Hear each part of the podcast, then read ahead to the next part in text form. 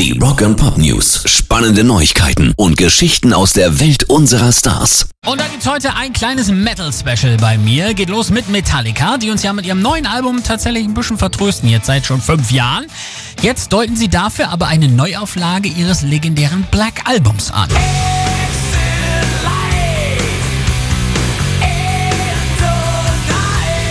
Sie teilen nämlich gerade auf allen Kanälen verdächtig viel Konzertmaterial aus der Zeit mit verdächtigen Hashtags wie Comin' This Fall.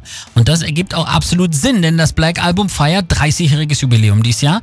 Und sie haben in den letzten zehn Jahren ja damit begonnen, alle ihre Werke chronologisch nochmal neu aufzulegen. Und auch da ist ihr selbstbetitelter Schlager aus 1991 jetzt an der Reihe. Außerdem erkaufen sie sich damit noch mehr Zeit fürs neue Werk. Und so viele Zufälle auf einmal können nur eins bedeuten. Wiederauflage des Black Albums von Metallica erfolgt ungefähr, schätze ich mal, im August.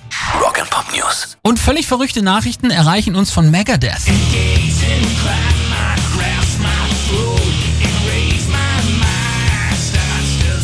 Ex-Metallica-Gitarrero und Bandchef Dave Mustaine schmeißt seinen Bassisten Dave Ellefson raus und zwar, weil er seine Frau online betrogen hat. So, das ging rum die letzten Wochen, gab kurz den Verdacht, dass sie vielleicht minderjährig sein könnte. Das ist aber ausgeräumt. Es ist also ein moralisch natürlich klar negativ zu bewertender Fehltritt, keine Frage.